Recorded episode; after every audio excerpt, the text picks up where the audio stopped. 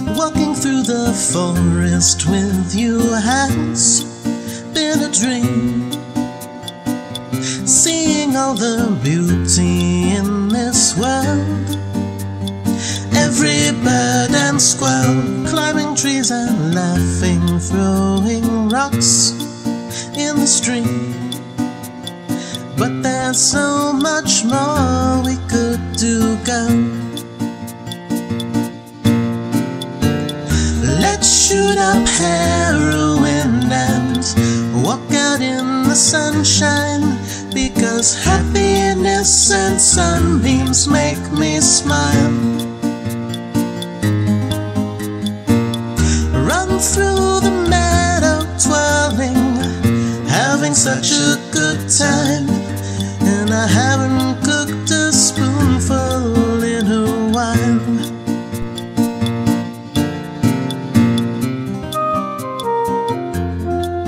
Hello and welcome to Cats and Wax. My name is Jordan D. White. This is, of course, the official podcast of Waxwork.com, bringing you radio serials and comedy and stuff like that. As I said, my name is Jordan D. White. Uh, first, I just wanted to let you know that song you were listening to, Waxwork Theme L, also known as Let's Shoot Up. I'm not actually promoting heroin use, just so you know. I, I wrote that song and performed it and all. Uh, it, it was kind of, you know, it was a gag. The joke was that I, I just thought it was kind of funny and messed up that there are so many songs about doing pot, and just like casually, you know what I mean? There's just so many songs about it, and they're just like, yeah, you know, getting high. And I was just like, oh, that's funny. Like, what if there were maybe just some casual songs about really hard drugs? And so I wrote one. Um, I've never done heroin, so I don't think you should actually use heroin. There's a disclaimer at the end of the song later, but I'm just going to say, I just wanted to say that and get that out of the way. Oh, thank you. I'm, I'm sure the listeners are very glad to know that you don't do heroin, uh, but I should mention that there is a world where you do, and in that world, um, your life is very, very sad. You're not married, you don't have cats, you don't have a job. Oh I don't have cats. What, who got, what about me? In that world, you also are addicted to heroin. You're not with him,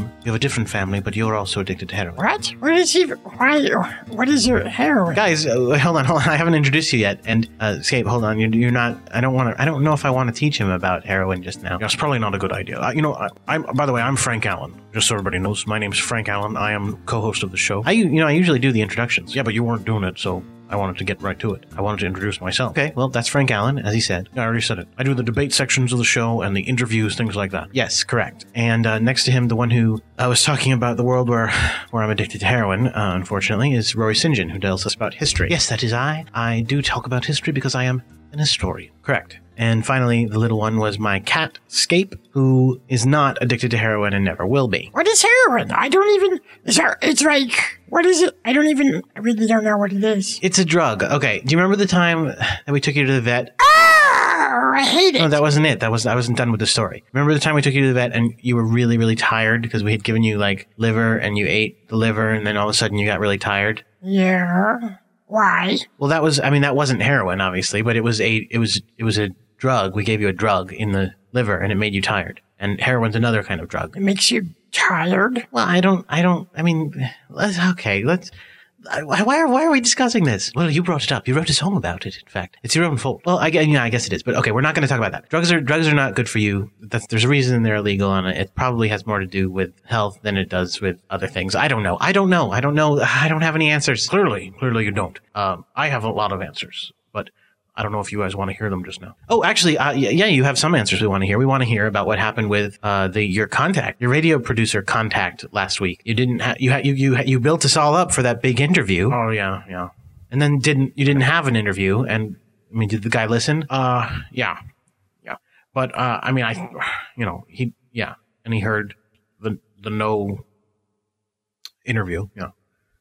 So Is he going to listen again this week when you actually have something? Or I mean, did you talk to him? I talked to him a little. I mean, I uh, I did I did get to talk to him. He said, you know, he said I should uh, I should keep trying and uh, you know tell him. Well, he didn't say to tell him about next time I do stuff, but I probably will try. Try, you know, and uh, So I, I mean, obviously he didn't hire you.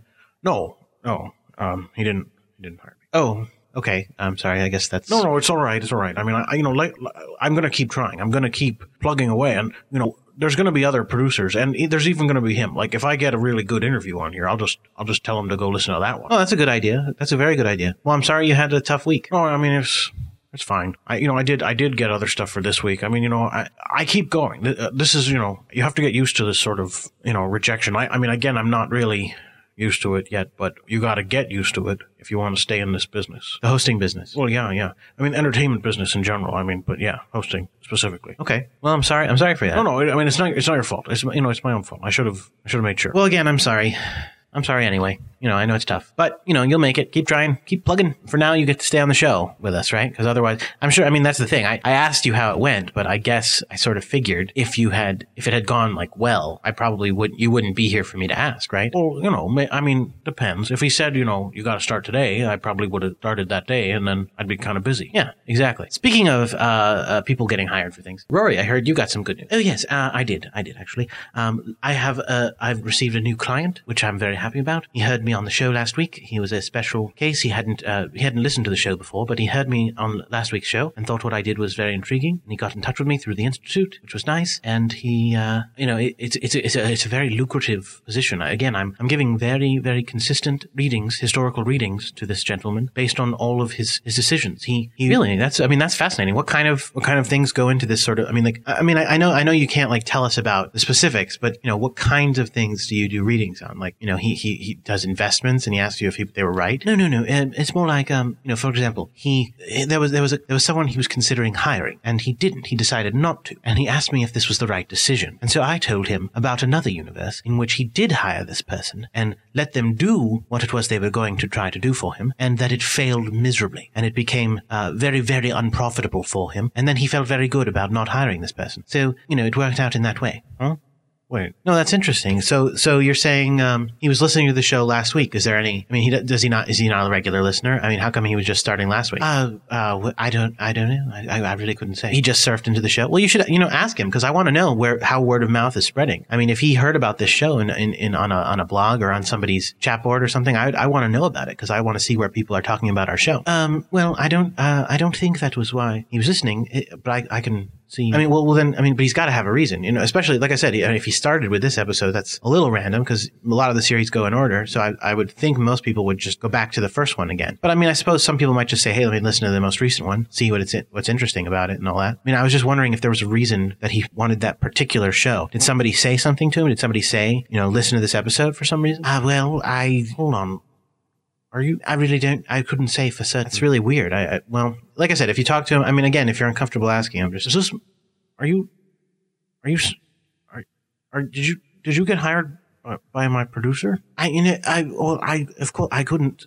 I couldn't say. I mean, if it if it if it was, I, I wouldn't really be allowed to say. I, like I said, it's confidential information, so I couldn't really say if that was the case. Well, no, yeah, but you could, but you could say if it wasn't the case. Well, uh, I, well, I suppose if if if I wasn't hired by that gentleman, I could say yes that I wasn't hired by him. But by by opening that door to say no, then I'm opening the door to you saying any person you, and listing all people, and then I, I, I would have to not deny when you know what I'm saying. It, it just sets a precedent that I'm not really comfortable with. You were hired. You you just you were hired. You were hired by the producer that I got to listen to the show. No, no, no. I didn't say that. I did not say that. I did not say that because I wouldn't say. I wouldn't say. I keep confidentiality, and I wouldn't even say if it wasn't. If you could say, uh, "Is your is your client Spider Man?" and I'd have to say, uh, "I couldn't say." You know, I couldn't say. Even though Spider Man's not real and it couldn't be Spider Man, I can't say for certain. That's not. You're being ridiculous. You were hired by my. You. I. Oh my. God, do you have no decency? Oh no, no, hold on. Of course, I, well, I, of, of course, of course, I do. I don't know what you mean. I brought that. I brought that producer to listen to the show because I was going to get. I was going to get a job on his radio, and you got hired to do your nonsense. How can this? What is wrong with the world? What is wrong with the world? Frank, uh, hey guys, uh, let's talk to Scape. Scape, how are you doing? I'm good. What is going on with that guy? Oh, no, uh, nothing, Scape. You know, just uh, maybe human things, ridiculous human things you don't care about. Oh, like, um, like when you go to work or when you, uh, watch TV. Yeah, yeah, like those things, things you don't, things you don't appreciate, things you don't understand. Um, but uh, how are you doing? Did you have a good week? Did you, um, did anybody hire you or fire you? no, I told you I don't do work. Just at work. Well, that's good. That's good. So it was just a relaxing week. Yeah, I did a lot of that sleeping that I do, and I did some eating, and I did some uh, demon slaying, and that's about it. Uh, bird watching too, I guess. That's it. Nothing exciting. Well, I think that's all pretty exciting, to be honest with you. I mean, it's good stuff. It's the same stuff we always talk to you about. So, Well, okay. all right. Well, um, let's get to our first serial. Uh, while we um, just move on. Uh, this one's called Decker and Hayes. Now, I do have to apologize a tiny bit for the sound quality on this one. This is from the first season, which, as I have told you before, was recorded live on the air of the radio station WHRW Binghamton. After the first season, we, we started pre-recording the shows because, well, it brought the quality up a ton. Now, this is remastered as best as I could get it, but uh, this episode in particular, I don't know what was going on in the studio. Listening to the original recording of it, it's there's so many pauses. You can hear people doing stuff in the background. I, I think I vaguely remember us trying to record a live radio serial on the air and people coming in and trying to like mess with equipment and do things to things. And I'm just like sitting there thinking, what are you doing? We're on the air live. Anyway, I tried to cut uh, as much of that out as I possibly could, but you can hear it a little bit in the acting that I do. You can sort of hear in my acting where I'm kind of like, no, honey, it will not be okay. You know, because I'm sort of sitting there going, what the heck is going on? Um, sort of like Frank is doing right now. Um, anyway, here's Decker and Hayes, episode five. Enjoy.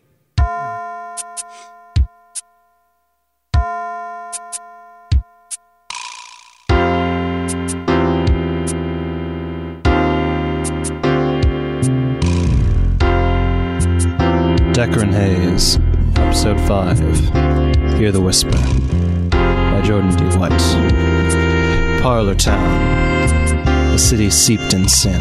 The people here may not all have jobs, but they've all got secrets. Sometimes those are worth more. Everyone here has something to hide, and oftentimes they'll hide it from everyone, even the ones they love. So it is for Macy Hayes. She and Stella Decker founded a private investigation firm together, Decker and Hayes, and they found it a lot more together in the privacy of their apartment. Even so, Macy has secrets that she's never told Stella. Secrets that led her to an abandoned clock tower in the south tip of Parlor Town, meeting with Dr. Anthony Cross and Tess Wexler Nichols, the knockout who'd hired them to fi- find out what happened to her dead husband. The same dead husband who just showed up on this meeting with a number of boys with guns. Macy was beginning to hate secrets. Jack, you're alive! Save it, honey. You're not going to set eyes on that code. Jack, no, not what I meant. I, Code? What code? What is he talking about? Why am I not surprised? What the hell is going on here? Jack, I. Just don't say another word. They don't know. I haven't told them anything. I thought you were dead. Not for lack of trying, darling. You're going to have to try a lot harder than that to kill me. I swear it wasn't me. If you're trying to double cross me, whisper. I don't think you're in any position to negotiate, old man. Oh, quite right, Mr. Nichols. Lolita and I will be more than happy to run up the white flag. Search them. Two of the six armed men came forward to search Cross and Macy. But as soon as Macy was close enough, she kneed the thug in the crotch, grabbed his gun, and jammed his finger down on the trigger. Cross had done the same to his, and before the others had time to react, Paladin and Lolita had swung their assailants' guns around and taken out Jack's other four armed henchmen. They dropped the two men to the ground and kicked them in the face almost in unison. Suddenly, the tables had turned on the formerly late Jack Nichols. Macy and Cross both had guns trained on him. Let's be reasonable here. It's alright, Jack. I'm more than prepared to be reasonable. What the hell's going on here, Paladin? What's the score? I've told you, Paladin, I'm never working with you again. I want no part of your games. I'm finally out of your nonsense. I am not letting you drag me back in. It's been a pleasure working with you, Lolita. But you've got it all wrong. This isn't about you at all. It was at this moment that Macy felt the pain in the back of her head, the pain that told her she should have kept an eye on Tess, rather than allowing the redhead to sneak around behind her and smack her over the head with the butt of a handgun. As she was tumbling, her other half, Stella Decker, was sliding into a booth at Stan's Diner, opposite Julian McGinnis, the pair's main competition in the gumshoe biz. Thanks for coming, Stell. What do you need, McGinnis? I'm on a case. Me too, and like I told you, I need your help. Also, I've got some information you might want. Yeah, what's that? That broad, Tess Nichols, the one you're working for. I never said that. Give me a break. Anyway, I wanted to warn you about her. Her story stinks. And how would you know? Because, like you said, Bobco is steering the cases my way way. She came to me with her shtick first. She wiggled her way into our office and she was really selling things. Oh, my husband. Oh, I'm so vulnerable. I need to be protected. Just dripping with seduction. The story stunk and I told her so. I said we weren't buying that she was peddling. You homo. But, of course, you figured we'd fall for her. Head over feet. You're working for her, aren't you? All right, all right. So, what do you want? I'm actually working on a related case, just coming at it from an angle that's uh, not so dirty looking. I have a lead that might get us both a bit of information. I'll tell you what I know if you can help me get the dirt tonight. Fine. Who's the client? The owner of the Blue Diner, Stickler, wants to know why people keep smashing his plates. The bastard. No wonder he wouldn't tell us, Jack. Yeah, well, he told me plenty. Apparently, this isn't the first time his plates have been all smashed up. Just the first time there wasn't sight of dead guy with them. Apparently, every two days or so he's be coming in, finding the place turned head over heels, but nothing missing, not even money. Just broken plates all over the floor. All right. So, what do you want from me? He's closing the diner up early tonight. Nine o'clock. If you stake the place out, there's a good chance we'll find out who's been smashing things up when they come back for more. Why don't you just do it yourself? Like you said, I got a lot of cases. I'll be doing work for a certain city councilman tonight. Next time I see Bobco, I'm gonna kick the bastard's teeth in. Isn't that what got you in this mess? All right, fine. You've got a deal. But if there's any trouble, I'm gonna come and find you and your city council boyfriend and make you both pay. Bring it on, girlfriend. Stella took a cab back to the office and found the place empty. Tommy had gone home for the night, and Macy was nowhere to be seen, either in the office or their apartment upstairs. Stella tried Macy's cell phone but got no answer. As it got nearer to 9 p.m., she gathered herself up and got ready to head over to the Blue Diner once more. She took a few swigs of whiskey, wrapped herself in her heaviest long coat, jotted a quick note to Macy in case she came home, and headed out. When she arrived at the Blue, Stickler was just locking up the doors and heading out. Once the old man was out of sight, Stella walked up and started to case the place, noting the most likely points of entry in order to make sure she staked the right door. The back alley door was the least secure. As she headed out of the alley where the dumpster had been located, she almost ran face first into Tess Nichols, who was wearing a fur coat over a less than conservative dress. Oh, oh, M- Miss Decker. Tess, what are you doing here? I. Oh, but you'll think it's foolish. What is it? I just. I felt I needed to see it. See where this horrific thing was done to my husband. You shouldn't be out alone in Parlor Town at night. There's no knowing what could be done to you. The same that was done to my husband. And worse. What what are you doing out here, Miss Decker? Call me Stella, babe. I was just following up a lead.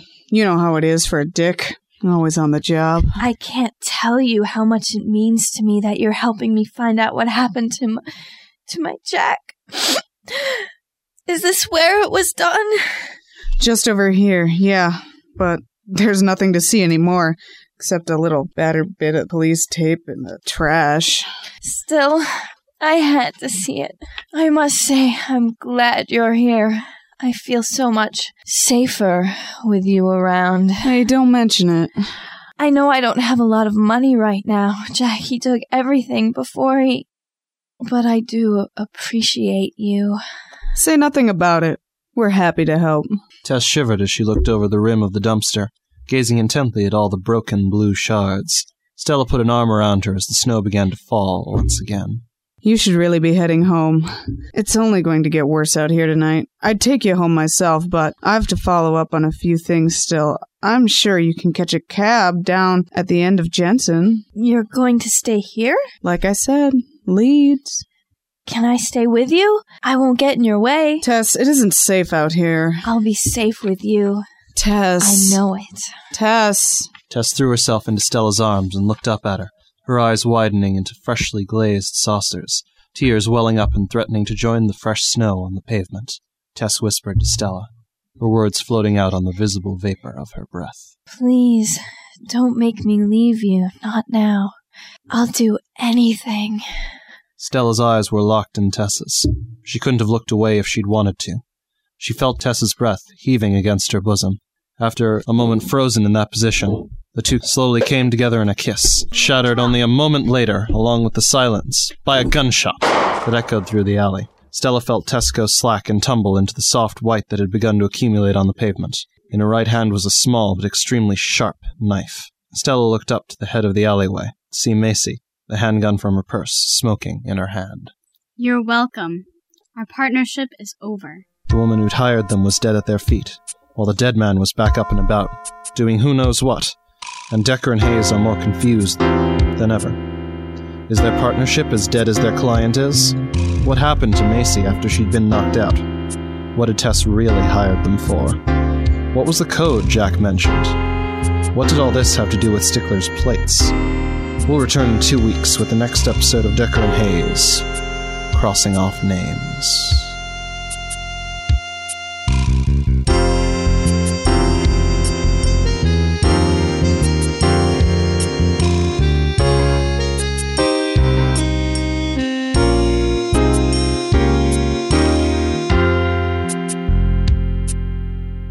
In that episode of Decker and Hayes, the narrator was Daniel Schwartz, Stella Decker was Angela Timon, Macy Hayes was Lynn Nelson, Tess Nichols was Devon White, Jack Nichols was Jordan D. White, Dr. Anthony Cross was Aaron Bass, and Julian McGinnis was Rich Bellin.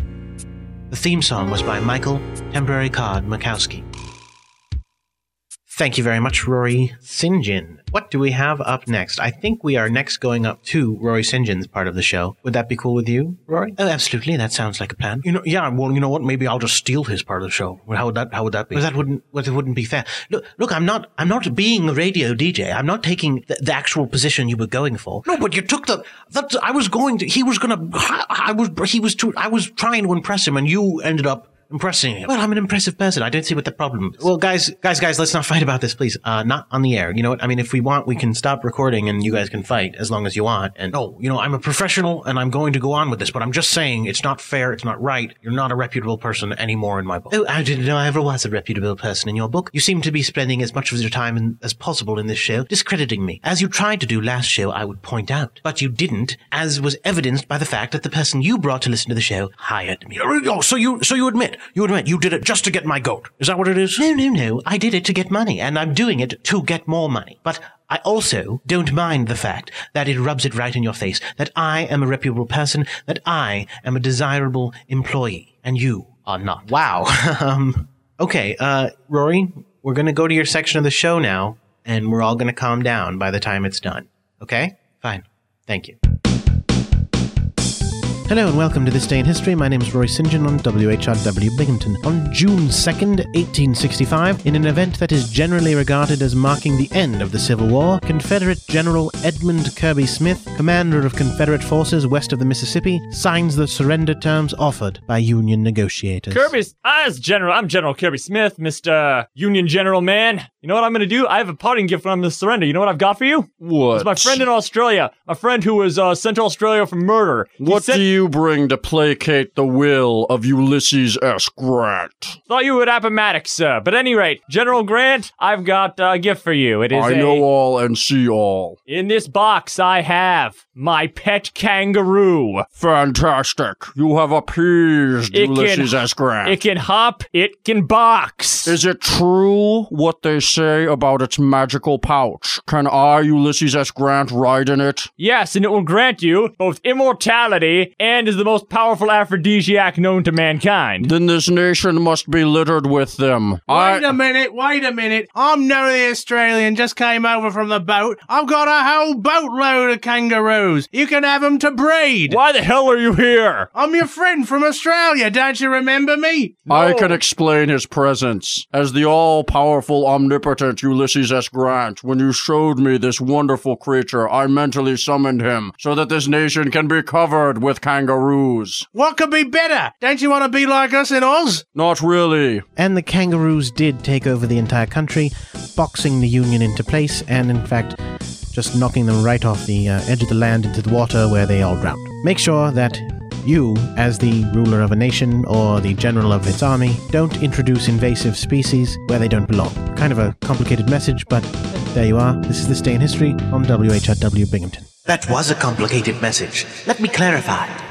This is Rory St. John Cast and Wax with Where Are They Now in History? And I'm going to clear that up for you very, very simply by continuing the story of the United States of Kangarooika. Once the kangaroos had taken over the entire United States, they started spreading. They spread to Canada and boxed everyone off of that land. And they spread to Mexico and boxed everyone off of that land. And they spread over the entire continent of North America. Then South America. Then kangaroos developed the ability to make boats and they sailed across the seas. They kicked everyone off of Africa. They kicked everyone off of Europe. They kicked everyone off the entire continent of Asia. And of course, as you know, they already rule Australia and your world. Having already destroyed all of humanity, the kangaroos then developed the ability of spaceflight. They flew to Mars and they killed all the Martians. They flew to Jupiter and they killed all the Jovians. They flew to Pluto and they killed whoever lives there. They flew everywhere in the entire universe and they killed everything that was alive because they weren't native to those places. Just being there, they destroyed the entire ecosystems of everywhere they went. Now, of course, if you are a kangaroo, this is probably a relatively good thing and you can think this is nice. But if you're not, you should realize that bringing invasive species to places that they aren't from originally can be very detrimental to the ecosystem. This is Rory St. John with Where Are They Now in History on Cast Wax.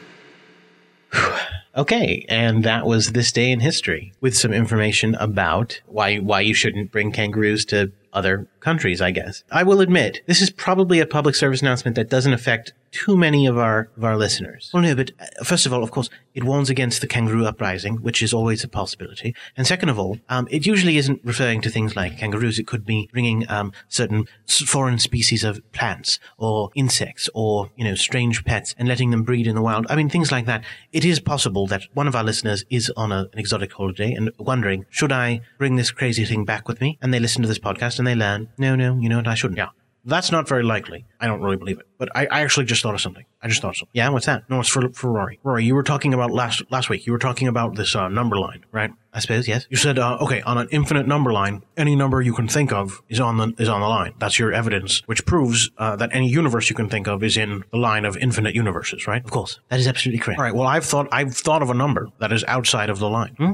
Um, no, yeah, you couldn't have. Any number existing is on that line. Yes, but watch this. I've thought of a number. Okay, ready? Here, I'm going to read out the digits. One, seven, three, chicken. I'm sorry? Are you calling me a chicken? No, no, that's part of my number. That's part of my number. 173 chicken. Where's that on the number line? Well, it's not because it's not a number. Well, I know, that, but that's, that's, that's my point. I'm saying I'm creating a number, but it's a number that doesn't exist on that line. Uh, because it isn't a number. Well, yeah, because I'm not following a set of rules. You're saying any number, but, but that's just because we already know the rules of numbers. There's a, there's a certain way that numbers are made. You can't just make a number out of anything. You can't go stick, magnet, three, dog. That's a number. No, it's only got one digit in it. It, it. It's not a, a number. I still don't understand your point. Well, my point is that you're, you're saying any universe, I could come up with a universe where I'm Spider-Man and people are green and, uh, there's no gravity so everyone can fly all the time. Yes, and that universe, as crude as it is, does exist. Well, no, it doesn't necessarily exist because there, it doesn't necessarily follow the rules of the universe creation of actual universes. We don't understand those rules, so you might not understand those rules, so that might not be a real universe. Well, this sounds like a rather shaky theory, and I could look into it more as a as an alternate historian, but I don't think it bears that much looking into. It doesn't really sound very profitable or um, true. Well,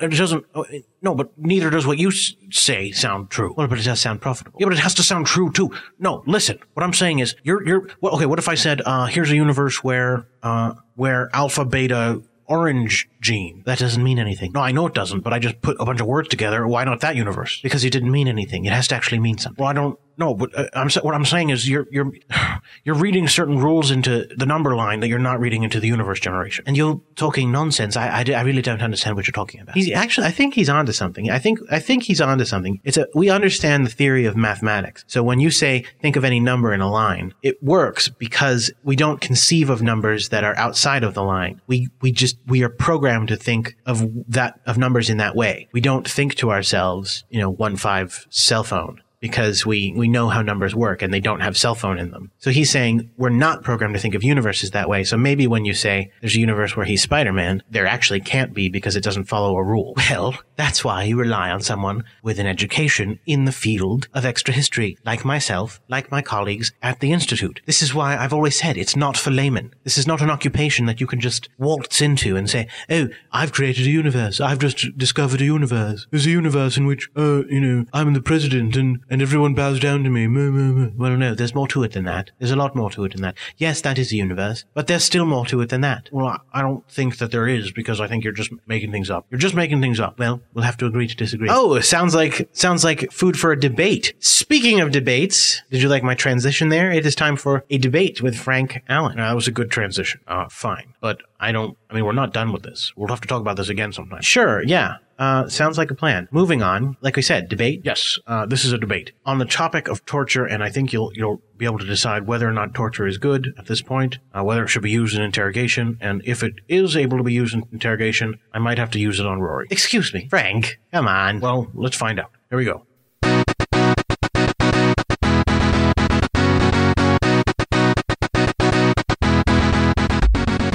Hello and welcome to Debatorium 2006, the show in which uh, people debate uh, the hot button issues of today, solving them once and for all so that we don't have to worry about them anymore.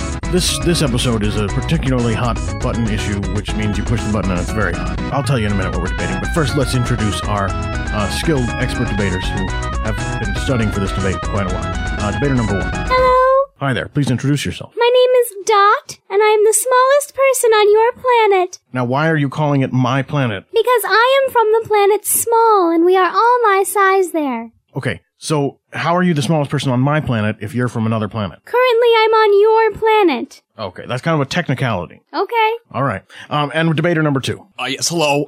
Please introduce yourself. I'm uh, Roland Thomas, and I'm here to represent the Log Cabin Republicans. Welcome, welcome. Thank you. I'm really happy that you're here. And of course, I'm especially happy that you're here because of this such uh, very important issue uh, in which you are here to say. Uh, I'm sorry. What was your last name? I forgot. Uh, Mr. Thomas. Mr. Thomas is here uh, as a member of the Log Cabin Republicans to say that torture is not an acceptable interrogation technique, while Ms. Small here uh, believes, of course, that it is, uh, as I'm sure you could guess from her Planet Small. Uh, but Mr. Thomas, as the uh, opposition, you do get to go first. Tell us why torture is not acceptable. Well, honestly, I believe that torture should be acceptable only in the bedroom. Um, it's it's something that's very close to me, very personal, and it should be against you know two loving partners that obviously you know can't get married. But I I definitely believe that it should be restricted only to sadomasochism. But in but in interrogations, when when uh for example, if you captured a terrorist, That filthies the whole thing. It you know it's it's no longer sacred at that point. okay, so it, to to torture a terrorist cheapens torture. Exact. They don't deserve that. Interesting. That's an interesting point of view. Uh, and uh, Miss Small, why don't you uh, respond to this? This is actually something that is very near and dear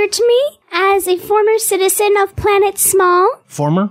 Yes, I live on Earth now, as I explained. Oh, I thought you were just visiting. I didn't know. No, realize. I live here. Planet Small is currently one of the most peaceful planets in the universe. Um, and this is because it has a history of torture as an interrogation technique. Entirely untrue. It has been extremely successful, and in fact, it has sort of been the cause of our very small size. I don't understand. It's kind of like when you, in China, when they do foot binding, and eventually the foot gets smaller. Are you saying that you did body binding Yes, among other things. to make your body smaller? Yes. And this made you peaceful? Eventually, people were so afraid of the interrogation techniques that they didn't do anything bad anymore. So you live constantly in fear. Well, I don't really anymore, um, because it is so peaceful there that I started to miss the, the torture interrogation techniques, so I moved here. Wait, but oh, I don't understand. If they had those torture techniques there, why did you have to come here to get them? Because they don't use them anymore. They don't need to. Can I can I see your immigration papers, please? I don't have them on me. I already live here. Uh huh. Yeah. So you you just ca- decided to walk across the Rio Grande. I, I'm from another planet, sir. I thought you said you were an alien. Yes, from another planet. And let me get one thing straight: the most peaceful planet in the universe is the United States of America. That's a that's a pretty good point. But here no, here's here's here's what I don't understand. You're saying that torture is good Yes. because it deters It will- crime. yes, it will eventually except create for the peace. fact that you and gentlemen like Mr. Thomas enjoy torture and therefore possibly would commit crime in order to be tortured. I don't like torture happening to myself. You just said you missed it. I, I miss it happening in general. Oh. We get used to it after a while. It being a part of our society. Do you want to respond to this, Mr. Thomas? Or Well, I, mean, I- I do know what, what I mean. It, it is addictive. Um, once you start, you know, after the first four hours and you're hanging upside down, you know, from your testicles, it's I I don't have any of those. Well, if you did, they'd probably be too small for me to see. Well, I don't think we want to see them, especially not on the radio. But I don't have any. it's all right. You don't have to. All right. The point is, uh, we do have an expert here, I think, who does does want to introduce himself. Yeah, I'm uh, Senator Smith Smith, uh, senator and part-time game show host. Senator Smith Smith, it's nice to have you. Uh, what state are you from again? I forget. Uh, state of New York. Welcome. What did you want to comment on today? Well, uh, yeah, I wanted to comment on the whole uh, subject of torture. Um, where do I begin? Uh, I'm actually a senator from the future, and our modern political science, which is far better than anything uh, you presentees, as we call you, have. It Wait a minute. Hold on. Hold on. what- You call us presentees in the future? Yes, Wouldn't we be pasties? Uh, don't get caught up in semantics, please. But as I was saying, it's so evidently clear in our time that um, torture is a perfectly acceptable thing to use in a time of war. Why? Oh, it's so easy. I mean, you know, if you got to find out the secrets that will that could save thousands of lives, and that's the only thing you have, well, that's what you got to use. Now, this, I gotta say, this doesn't seem like sophisticated future political science. This seems kind of like the same old political science we've always heard. That's what I'd expect a presentee to think. Well, a pasty? A pasty, whatever you want to call yourselves. I don't call myself, I would call myself, all right. All right. I'm sorry, Senator. What party do you represent? Uh, the Super Neo Progressive Cons. So you're a communist. No, no, that that's a Super Neo Progressive Comms. You're a pro con? Please. You're a pro con? No, no, no. That those are the Neo Progressive Comms, l- like No, no. communists. Yeah, you, but you're a pro con. a pro con. Yes. Interesting. Look, I, I've taken 10 years of poli sci, and, you know, I'm a senator and I'm a game show host.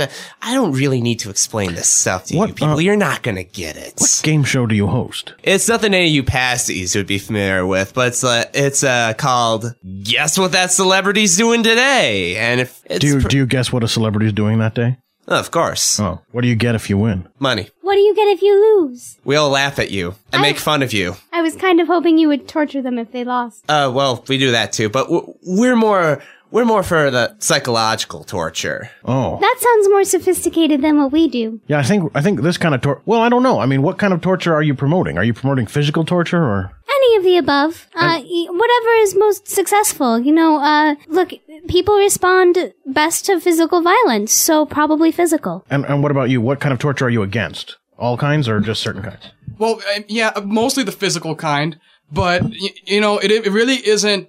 It's really the intent behind the torture is what counts. It's the thought that counts, and you know, I just, I just feel that there's no way that you could really tell somebody, you know, you've been tortured, you've, you've probably gotten off on it by now, and you probably want to torture some other people. D- you know, don't do this again. I don't, I don't think that's why we do it. In fact, if they got off on it, I think it would be counterproductive. Look, it's really simple, and you guys just don't get it. You know, we're in a war. In the future, of course. And if you want to find out something that the enemy's gonna do that's gonna kill thousands of soldiers, you gotta torture them. It's really not much more complicated than that. All right. Well, that seems like pretty simple of an argument. Um, now, interestingly, we do have uh, we actually have uh, a well a alleged terrorist who has been tortured, uh, and I think he wants to say a few things about that. Hi there. Hi. Uh, your name, please. Hi, my name's John Donaldson. I'm a librarian. Okay, John. Uh, good to meet you, librarian. Now, apparently, you were arrested for terrorism, suspected terrorism, Mm-hmm. and you were tortured. Oh yes, horribly. Can you tell us about it? Um, kind of sucked. Yeah? Not gonna lie there. Did you give up? Well, actually, I did lie there. I was kind of strapped down. They dropped water on my head for like three hours, and then I broke down and told them whatever would make them stop hurting me. So it worked. Um, yeah, my entire family got killed. Wait, I'm sorry. Your family got killed. How's that? Was that Um, the goal? I'm not sure. They were asking me about, you know, do I know anybody who might be a terrorist? Maybe my family. So I really wanted them to stop dripping water on my head. So I was like, okay, yeah, sure. Were your family And- terrorists? Really? Well, no, actually. They Oh. were also librarians, except for John, who was a banker. Oh, and Leonard, but he's a wizard, so we don't talk too much about him. Do you check out terror books? No, I actually don't check out many books myself. Do you- I, it's the thrill of ownership for me, really. I actually prefer to purchase my own books. Say, did you talk about Leonard the Wizard? Yeah, he's my cousin, Len Donaldson. Oh, we make fun of that guy so much in the future. Okay. Why do you do so, that? I've been tortured, and apparently everything my family does will come to nothing. Thanks a lot, jerk. Anytime, anytime. that's great. Okay, well, um, now thank, but I, but I do want to now, as you are an actual torturee, so to speak. Yeah. Uh, anything you want to say on behalf? Uh, uh, whose side are you on? Are you on the side of Mr. Thomas here or Ms. Small? Well, hmm. Normally, I do hate it when, you know, people blow up my buildings or steal my books or fart too loudly. But now that my entire family is dead, I gotta say, torture, not such a good idea. Really? Yeah. So you're on the side of Mr. Thomas? Don't listen to him. No, no. I think aren't you? You're on the the non-torture side with Yeah, him. I think what you're trying to say is do listen to me. No, no, but what he's saying is that that torture's bad and he doesn't like it. It's really reverse psychology. He's trying to get you to use it against him when in fact you shouldn't. He loves it and he wants more of it. I can see it on his face. What nationality are you, sir, might I ask? Um, American? Thought so. What do you uh, What do you mean? Thought so? I don't understand. Oh, that's that's us. I'm sorry. Yeah, that's Oh, us. So Americans love being tortured. That's where you're going here. Oh, where are you to go there, Slick? I mean, All right. I don't love being. I guess I'm not an American. Then I don't love being tortured. But you're you are an American, right? I thought I was, but now you've gotten me all confused with your log cabin republicanism. Do you actually live in a log cabin? Uh, yes, that's exactly why they call me that. Wow. With about eight other men that are usually nude. Huh. Interesting. That's And are they all Republicans or? Yes. Okay. That's Well, it's an nice interesting have- lifestyle choice. It's nice to have a unity of political view. And Do you have to worry about splinters a lot? you know, down there. No, because we have plenty of bearskin rugs. Ah, It's not rugs. not so much a Okay, problem. that's it's, good. it's more fleece. All right. Well, um, we really should uh, start bringing this uh, home. So I do want to go into our final arguments. Mr. Thomas, uh, why don't you sum up for us why torture is not acceptable?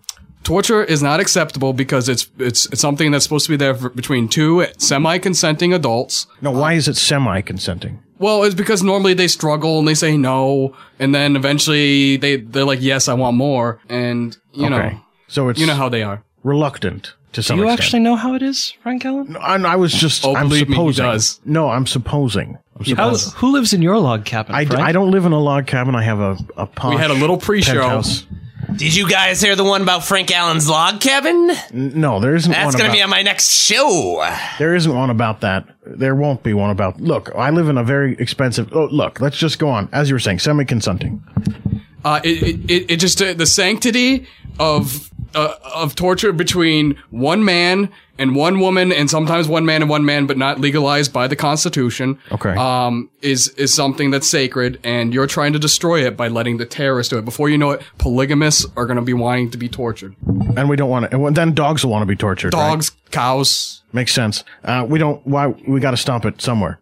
Um, Miss Small. I I would just like to say that as a former citizen of a planet that regularly utilized torture, I know that it is the most effective uh, venue, most effective way to get what you want, and most effective way to eventually achieve peace. And I would even go as so far to say that I think that Earth should be torturing more and should have stricter rules. For instance, I think we need to talk about where all of you tall people can walk and and start punishing people for stepping in areas where they could possibly step on people like me because that hurts. Mm. So I think that should be very torture worthy But there's only one of you, so why would we even care? because you should care about everyone who lives on your planet. Except the people being tortured. Yeah. We care about them. We care about the information they have. What information is a person who accidentally stepped on you going to have that we need to retrieve? It's a different scenario. I'm saying you shouldn't just go stepping where people could be. Not to mention that people from Planet Small could also come to this planet. We are very smart. We But- could use our brains. But but if it's not, an, so you're saying we should use torture as an interrogation technique and as a punishment, Yes. just for fun, Yes. and you're saying just for fun only. No. No, him. Yes, Oh. exactly. You can see where the lines blur. Yeah, it's it is kind of, but it but it's a it's a very important distinction and one that I have thought over quite a bit. And I got to tell you, I think torture belongs in the bedroom only because you know the, these things. It just it just doesn't doesn't sit well with me. Such small brains and such big people. It doesn't sit well with me torturing people against their will or against their will completely anyway. Are, are you implying that because uh, you're, you're small, you somehow have a larger brain in your itty bitty brain I'm cavity? saying that you people being so large should have equally large brains. We do. And don't compared to me. Well, you know what that means. Small brains, small bodies, small something else. No, she's talking. I already said I didn't have any of those, sir. Yeah. Well, at any rate, um, so that does mean Mr. Uh, Thomas did win the uh, Debatorium 2006 uh, episode, which means he will be back in our next round for uh, debating for the title of Debatiator of the Year. Uh, this is going to be very exciting. Don't fret, Miss Small. You may be able to come back as a wild card. We'll see. No promises. Uh, but sorry for your loss. Me too. Thank you for seeing the light. No problem at all. My pleasure to see the light. Uh, this has been My Debatorium fault I can't see above your heads. 2006, and I hope you all enjoyed it. Good night.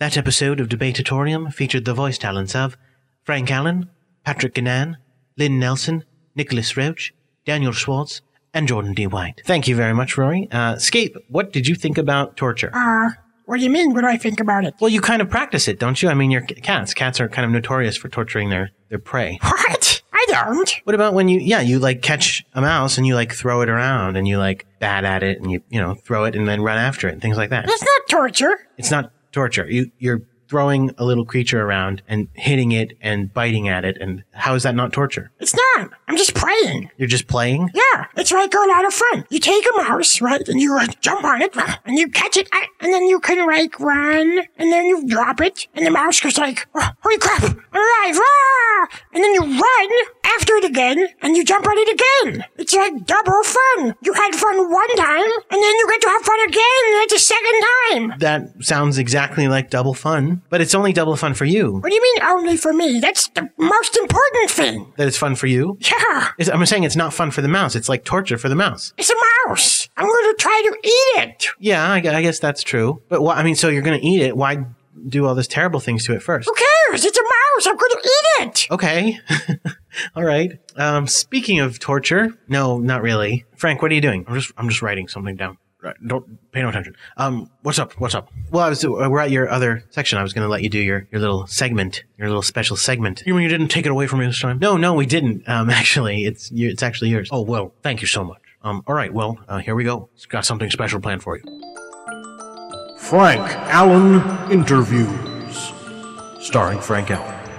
Hello and welcome to Frank Allen Interviews. Uh, I have a very special guest with me today. As you heard in that Debatorium episode, uh, we decided that torture was wrong. Well, in, in use in interrogations, only for use in, in private romantic settings. So, uh, we actually have an official here from the government, uh, to, to talk to us about what the government's been doing since it's been determined that torture is wrong. Mr. Uh, Rock Chevrolet. Uh, General Rock Chevrolet, uh, Mr. Allen. Oh, yeah, General, I'm sorry. Thank you very much for having me. It's, uh, it's really flattering you had me on. So, what's your actual position with the government? I'm the uh, director of the Bureau of Homeland Seduction and Information Retrieval. I'm sorry, Homeland Seduction? That's right. We uh, do all our seducing at home, uh, and the reason that seduction has become so important in this modern world of information is that um, since torture is only permissible in a romantic setting, we've found that we had to bring the romance back into our information services. This is a Christian land, Mr. Allen, and we've been told to love thine enemy, and that's what we intend to do. So, okay, I'm so, I, I'm a little confused.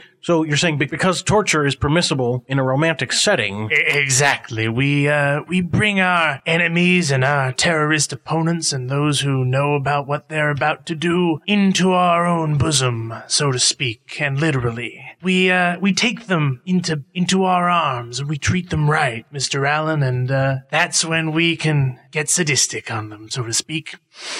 You see, when they led us into such a trusting position that uh, acts of unspeakable torture are just what they require of us, that's when they become most forthcoming, and that's when we can find out everything we need to know about their plots to destroy us. Because when they trust us, Mr. Allen, there's nothing about their plans to blow up our major landmarks that they won't be willing to give up for one more taste of the United States' sweet pain. Uh, so so you wine and dine the enemies of the country? I mean, what like I mean, what has become of Guantanamo Bay? Well, Guantanamo Bay has been outfitted with some of the finest bedroom accommodations that you'll ever see. Some of the finest leather works that you're likely to encounter. some of the finest wines and some of the finest winers that the United States government has to offer. I, I'm I'm a little I'm a little baffled. Uh, so so uh, I mean this works? Oh, absolutely, absolutely. Uh, torture is is one of the most wonderful things about love,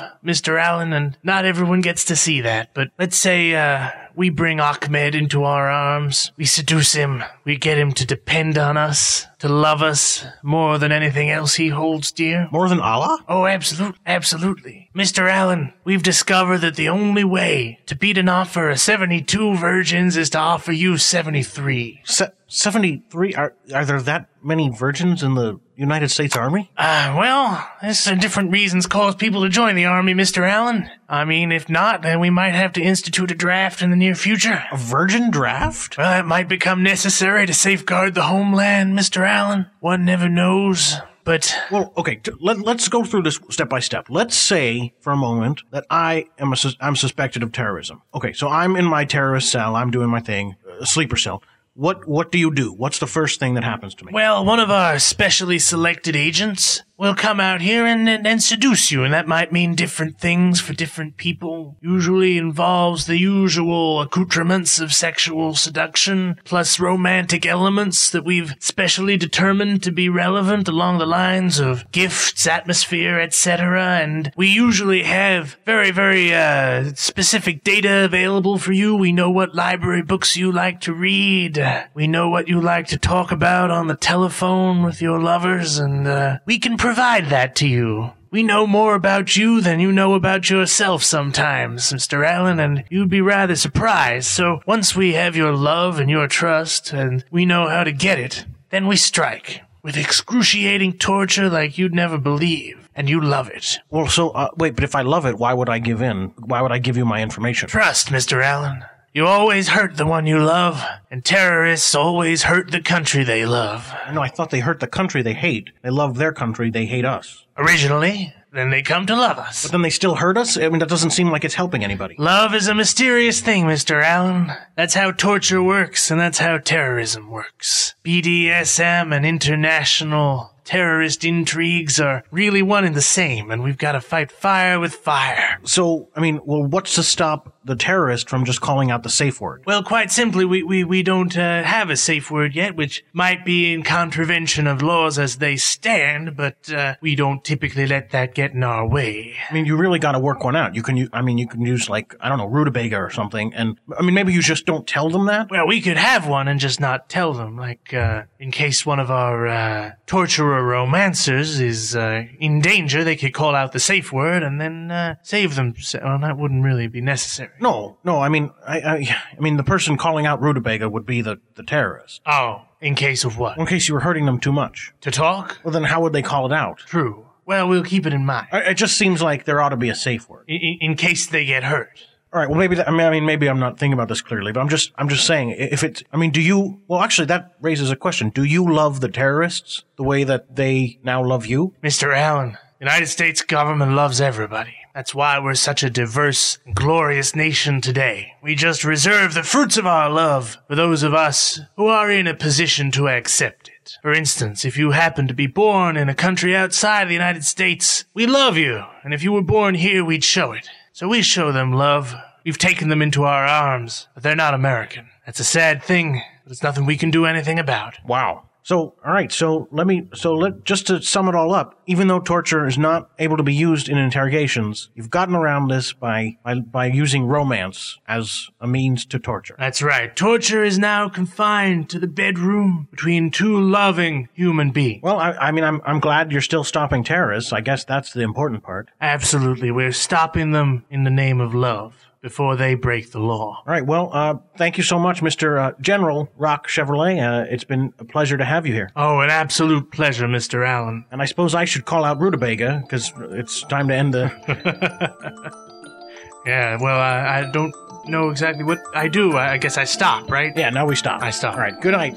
this has been a Frank Allen interview. I'm Frank Allen.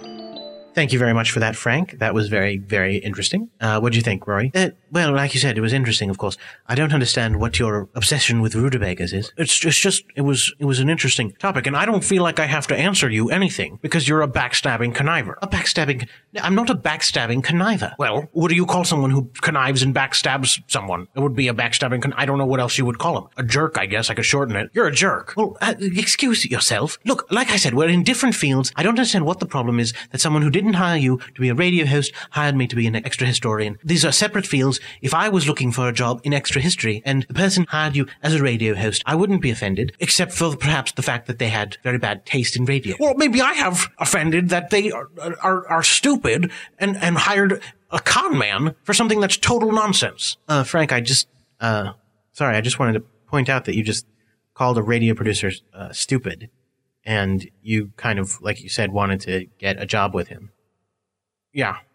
Um, well, he, okay, I'm, I'm, I apologize. I don't think that you're stupid. Um, because it's not your fault. It's his fault. He's a con man. He's a liar. He's taking your money. And I, if I had known you were considering hiring him, I would have advised against it, uh, because he's not a reputable person. He's, he's a conniver and he, uh, is stealing from you. I'm not stealing. I provide a service. I give extra historical readings for a fee. It's not theft because I actually give them what they want and then they give me what I want. It is a, it is a perfectly legal system. Yeah. It's a perfectly legal, completely immoral, disreputable, backstabbing, conniving service. I don't see how it's backstabbing. You're right, it's not backstabbing. You're a backstabbing of me. Backstab. Frank, calm down. I'm calm. I'm just, you know, I, I'm totally calm. I just want to end the show. Uh, No, we can't. We can't end the show yet. It's not time to end the show. We're still in the middle of stuff. We've got another serial. Um, what we've got next is Epic Echoes. Um, it's the backwards series, so this takes place before the last episode uh, that we heard. In the last episode, we heard the Flash Pack come together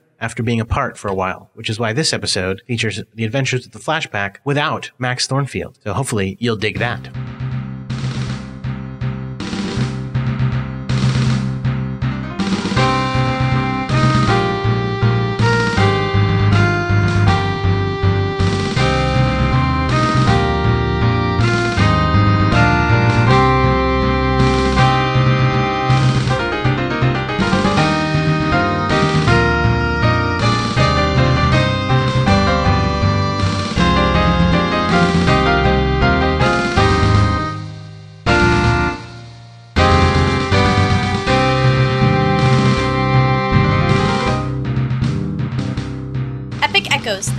Series, Episode 8 Under the Mauve by Guinevere Eckert.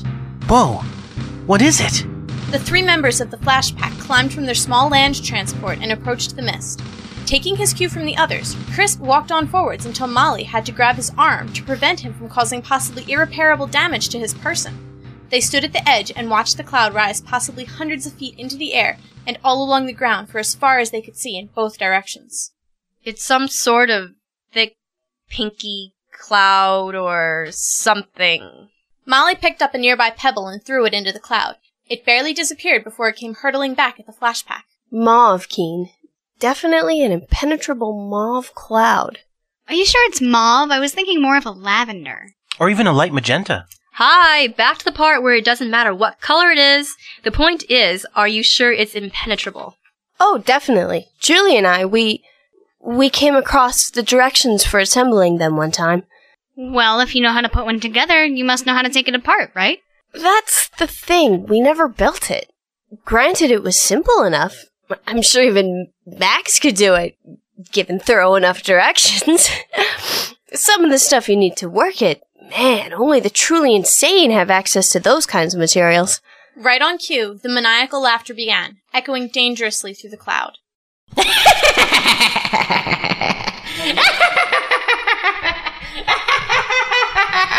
Um, that was creepy. It came from inside the cloud. Wait, Molly, weren't you telling me about these things a few months ago? Wasn't the only person able to construct one in the past ten years? That's right, my dear. Von Wicked. the menacing figure. Okay, so it wasn't quite menacing. The figure of. Okay, fine. Some kid in an oversized tux and a fake mustache suddenly appeared in the cloud, floating some ten feet above the flash pack. No, y- you can't be. We killed you. And why are you wearing that silly fake mustache? Actually, it's Junior. But I figure since Dad isn't around anymore, why not continue on in his name, running fear and electrodes in the hearts of the masses, leaving a trail of broken bodies and cities in my wake, on the road to becoming the greatest mad scientist in the galaxy. And the fake mustache is because mine hasn't grown in yet. Wait, you're not even old enough to have your own mustache. Just how old are you? Twelve. Twelve? That seems a bit young for. And a half! Uh huh. Molly, remind me to never breed. Hey, my father manufactured his first biochemical plague when he was seven. And if I remember correctly, all his concoctions were confiscated and he was shipped off to the nut house before he could do anything with them. Hey, just because my grandmother happened to call him for dinner right when he'd perfected the blend does not negate the fact that I come from a line of scientific geniuses. I think the only genius in your line's your grandmother. While Keen and Von Wicked were going at it, Molly and Slaughter were doing some feverish plotting of their own, trying to figure out how to take down the impenetrable maw of cloud. I think I know how to do it, but it might cause a complete meltdown of the entire area, and I'm not sure that it'll actually work. I just wish we knew what was in there. What did you have in mind? Plasma cannon. Molly, you know we're trying to save lives here, not commit suicide? That's why I need to know what's in there. The only reason you put up an impenetrable cloud is to conspicuously hide something. If what he's got can absorb most of the ray, we'll be fine. Oh yeah? Well, your mom. Keen! What are you doing? He said my mom was so fat that she has her own zip code. Keen, your mom does have her own zip code. Molly gave Keen the look and turned to Von Wicked Jr. Von Wicked? Junior! Von Wicked Junior! Shut up! Make me! Crisp and Keen grabbed Molly's arms and held her back from rushing at the cloud. Von Wicked Jr., what do you have in that cloud, young man? What have I got in here? Why, I've managed to salvage some of my father's old vials of plague. when I set off the rocket they are fused to, it will blast up into the air and crash down into the earth, creating a shock wave that will shock the earth. It will carry with it the particles of biochemical tragedy. The Flash Pack stared at Von Wicked for a moment before jumping into action. Plasma cannon? Plasma, yeah, go. Molly ran to the transport and started rummaging through the compartments. Hey, Slaughter? Slaughter ran to join her. I know you were saving that rubber band for your giant rubber band ball of doom back at Flashpoint, but, uh, could I have it, please? Molly, do you have to? I don't have any rubber bands from Houston yet. It'll be a great addition once I reconfigure its atoms to make it large enough to. Slaughter! She'll take you to Office Max and buy you a whole bag of them. Just give her the rubber band. I would do as they ask, Slaughter. Something tells me that Molly has some genius plan, and if you don't give her the rubber band, there might not be a flashpoint left to go. Shut up, 8215. Slaughter handed over the rubber band with a hurt look on her face. Molly rummaged for a few more moments, coming away from the transport with a screw in the side view mirror. Um, what? Just trust me, Slaughter. Take the screw. Hold it in the rubber band like that. Yeah, there you go. Keen? Keen, stop arguing with a 12 year old and hold the other end of this rubber band. No, just stand there. Now don't move. Molly broke the mirror into three pieces and positioned them around the screw in the rubber band, shifting them slightly to catch the sun directly. While the three of them attended to that, Crisp stood off to the side with a puzzled look on his face. He made a few hand gestures, like doing math in midair, then pointed to the right and wandered off. Without Keen's insults to keep him occupied, Von Wicked was growing bored. Oh, Flash Pack? Flashpack, don't tell me you're actually trying to stop me. Go! Slaughter gave the rubber band a final pull and released. The screw shot up into the sky. Between the sun, the mirror, and the reflective quality of the screw itself, it acted as a magnet for the sun's light. About two and a quarter miles into the air, the screw melted and began to plummet back to Earth, a giant ball of plasma headed straight at Von Wicked. Oh, Molly, do you even know what you're doing? You're sending a plasma right at my little plague rocket. Apparently you forgot what happens when you send a plasma shock through an energized rocket. It doesn't destroy it, rather it sets it off. With a rather nice boost, too. Way to go, Flash Pack! You've just sentenced the entire planet to the Middle Ages. oh god, what have I done? I can't believe I forgot. I'm sorry, guys, I let you down. Molly, Slaughter, and Keen braced themselves for impact, praying that such close proximity to the rocket would grant them death when it blasted off. They waited. And waited. And the plasma ray screamed down into the center of the cloud and shook the ground. When the flash pack looked up, the cloud was gone. And so was the rocket. But not so much in that blasted off way as that half melted, half exploded hunk of junk sort of way. Von Wicked Jr. was nowhere to be seen. unless you counted the blobby goo puddle that sort of half filled out his smoking tux. Huh. How does that work? And where's Crisp? I'm here. The girls turned and saw Crisp trudging towards them across the desert, hauling an enormous extension cord behind him. Where have you been? Are you okay? I still don't get it. We should all be little blobs of goo, too. And where did you get the wire? This? Oh, I made the power supply unhappy. Come again? I unplugged it. You know, you really should check that sort of thing before you go firing plasma. You could have exploded us. But I remembered that Molly is always complaining about not having enough power cords on the station, so I brought it with me. Just tell us next time before you wander off like that, please.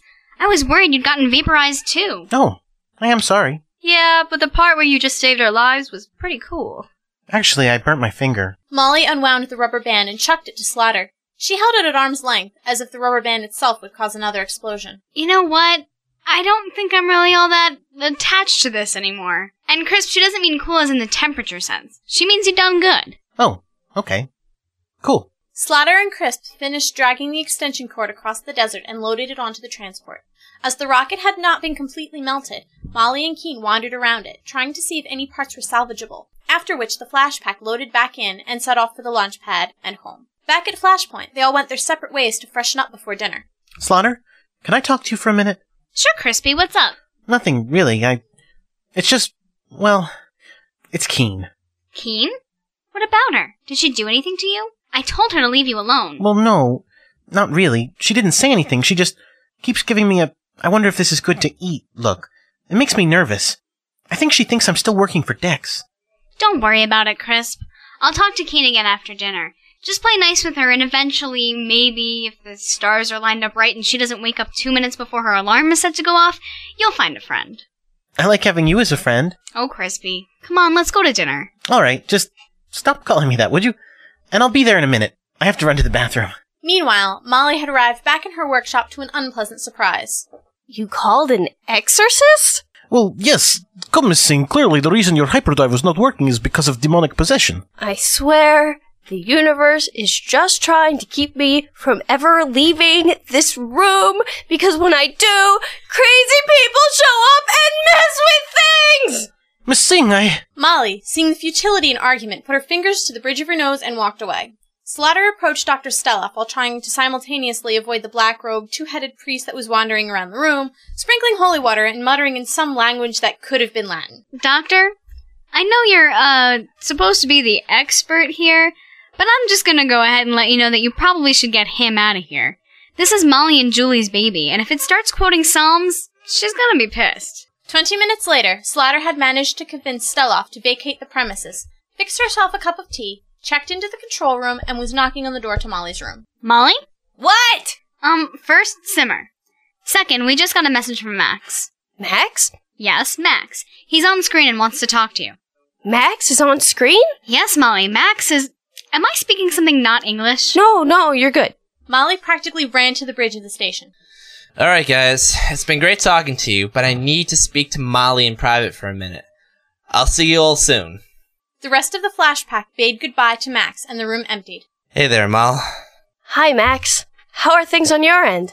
Are you still off with Puck? Let's not talk about that right now. I heard you and the gang got into quite a pickle there. Molly blushed a deep shade of crimson. It was nothing. We got a meson emitter out of the wreck. Great! What's a meson emitter? Do I live with complete dunderheads? It's the device I've been trying to get my hands on that creates a field of static around the ship. Kind of like a cloaking device. It'll make the ship harder to find. Then congratulations to you. You gonna have that hyperdrive up and running by the time I get back? I'll do my best, Max. And I'll see you in your amazing hyperdrive in a couple days. Thornfield out. Will Molly ever get the hyperdrive to work? Will Max make it to Flashpoint safely? Is Von Wicked Jr. gone for good? Find out the answers to these and more in next week's episode How's Your Father?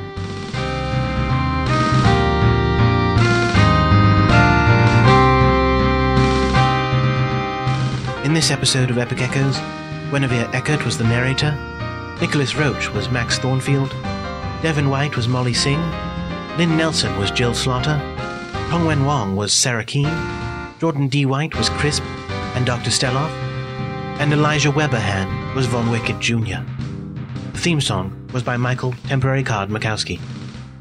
And that about wraps it up for this episode of Cast and Wax. I hope everybody at home is uh, happier than the people here appear to be. Well, I'd be plenty happy if someone wasn't a backstabber. Well, uh, then you should be plenty happy because, for example, I am not a backstabber. So someone is not a backstabber. That's not what I meant. I meant if everyone was not a backstabber. Well, that's not very likely because the entire universe is made up of lots of people and there are some bad people in the world. Yes, I can see one. No, I wasn't referring to myself. I was referring to, in general, there are good people and there are bad people. Yeah, well, it takes one to know one. Well, I know lots of good people. Well, that's not what I meant, though. I meant you're a bad person. No, I knew what you meant, but I'm saying it doesn't really always work that way. I'm not a bad person. I'm a good person. You're not. You're not. You're not. Okay, guys, we're done with the show. Um, Waxwork female is fading up behind us, so let's let's smile and say goodbye, everyone. Goodbye. Goodbye. So long. Uh, bye. Excellent, excellent, good stuff. Uh, be seeing you, folks.